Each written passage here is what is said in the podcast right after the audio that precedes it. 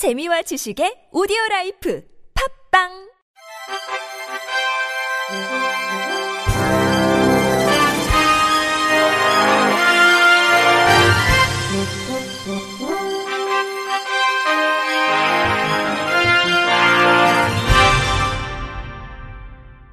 청취자 여러분 안녕하십니까? 9월 30일 목요일 KBRC 뉴스입니다. 청각 언어장애인의 의료기관 이용을 위한 수어 통역 서비스 제공이 미흡한 것으로 드러났습니다. 지난해 기준 청각 언어장애인은 41만 8,180명이지만 복지부에서 한국농아인 협회를 통해 확인한 자료에 따르면 올해 8월 기준 수어 통역사가 상주하는 의료기관은 2개소에 불과했습니다. 현재 수어 통역센터나 수어 통역사에 대해서는 구체적인 배치 기준이 없어 시도별로 수어 통역 인프라의 편차가 큰 것으로 분석됐습니다. 시도별 등록 청각 언어장애인 대비 수어 통역센터 비율은 최대 28.8배, 수어 통역사 비율은 최대 7.2배까지 차이가 나는 것으로 나타났습니다. 인재근 의원은 시도별 수어 통역사 배치 기준을 마련하고 전문 분야 교육을 확대해 수어 통역센터의 기능을 강화하는 한편 인공지능을 활용한 수어 통역 서비스 개발에도 전폭적인 지원이 필요하다고 강조했습니다. 이어 수어 통역사의 의료기관 배치를 논의하는 것과 동시에 수어 통역센터의 기능을 강화하는 방법을 고민해야 한다. 우선 시도별 등록 청각 언어장애인 수에 비례해 수어 통역사 배치 기준을 마련하고 의료 통역 등 전문 분야 교육을 체계화해야 한다고 덧붙였습니다. 과학기술정보통신부 산하 진흥원이 운영하는 인터넷 사이트의 웹 접근성 품질 인증 실적이 저조한 것으로 드러났습니다.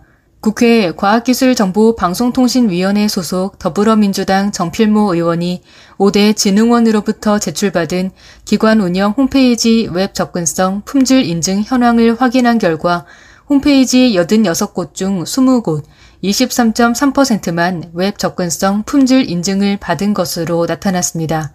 현행법은 과기정통부 장관이 장애인, 고령자의 정보 접근 및 이용 편의 증진을 위해 웹사이트 및 모바일 앱에 대해 접근성 품질 인증을 할 수 있도록 규정하고 있습니다. 각 기관이 직접 또는 외주로 운영하는 홈페이지의 웹 접근성 품질 인증률은 한국인터넷진흥원 15%, 한국지능정보사회진흥원 30.3%, 정보통신산업진흥원 17.6%, 한국방송통신전파진흥원 50%, 한국데이터산업진흥원 0%로 집계됐습니다.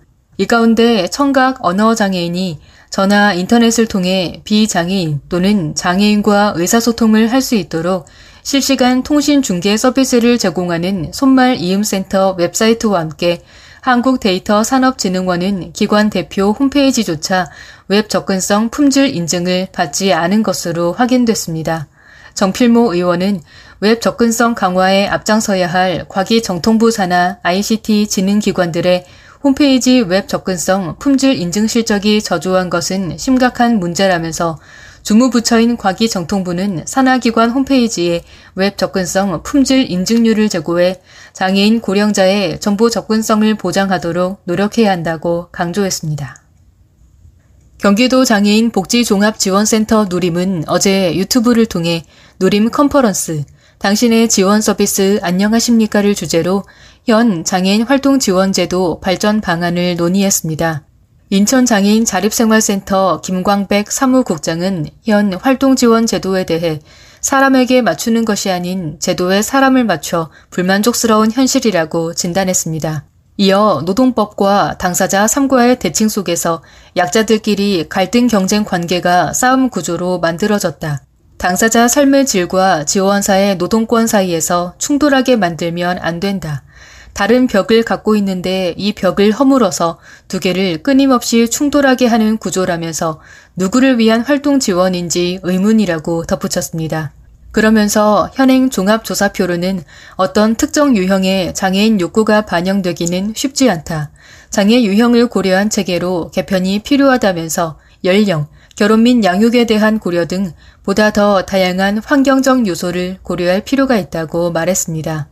민주노총 공공운수노조 의료연대본부 전국활동지원사지부 고미숙 조직국장은 민간 위탁의 한계에 놓인 활동지원제도의 공공성 확보를 주장했습니다. 고 사무국장은 민간 위탁의 가장 큰 문제점은 책임 회피가 쉽고 피해는 가장 서비스가 필요한 장애인과 노동자의 몫으로 돌아간다는 것이라면서 공공 운영 시스템을 통해 이용자와 노동자의 정보를 집적하는 시스템이 있다면 미스매칭의 문제는 한결 줄어들 것이라면서 노동자의 역량에 따른 서비스 질 차이를 극복하기 위해서는 월급제 도입, 근속 인정, 전문 교육 강화 등 고용 안정을 통해 실현돼야 한다고 강조했습니다. 행복나눔재단은 시각장애 학생을 위해 학습정보 사이트 에듀모아를 공개했습니다.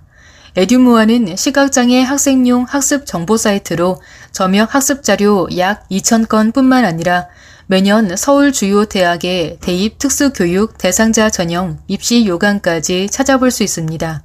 행복 나눔재단 김영 매니저는 시각장애 학생들을 직접 만나 수차례 인터뷰한 결과 학습에 필요한 자료에 대한 접근성 향상이 선결돼야 한다는 걸 파악해 에듀모아를 기획 서비스를 제공하게 됐다며 앞으로 에듀모아를 통해 시각장애 학생들이 필요한 자료를 더 쉽게 찾아 공부할 수 있길 바란다고 말했습니다.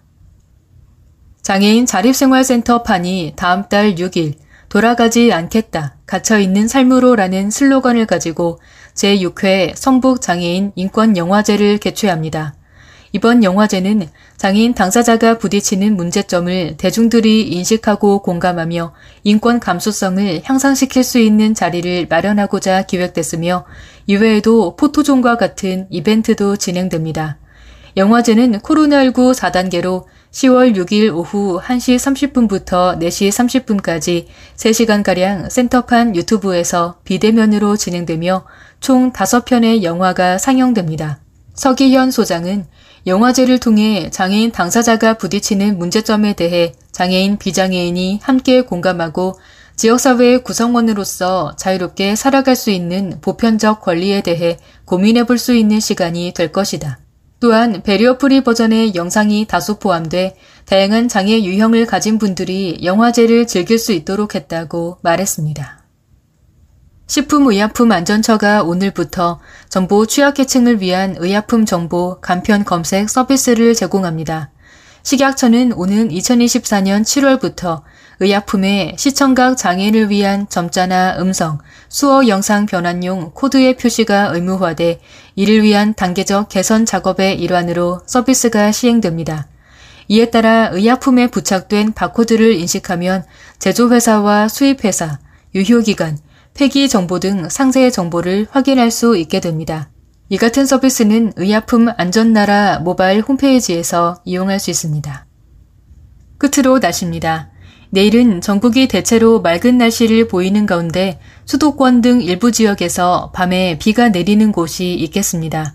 기상청은 수도권과 강원 영서, 충청권 북부에 비가 조금 오는 곳이 있겠다고 예보했습니다. 예상 강수량은 수도권, 강원 영서, 충청권 북부, 서해 5도 5mm 미만입니다. 내일 아침 최저 기온은 14도에서 20도, 낮 최고 기온은 24도에서 31도가 되겠습니다. 이상으로 9월 30일 목요일 KBRC 뉴스를 마칩니다. 지금까지 제작의 이창훈, 진행의 홍가연이었습니다. 고맙습니다. KBRC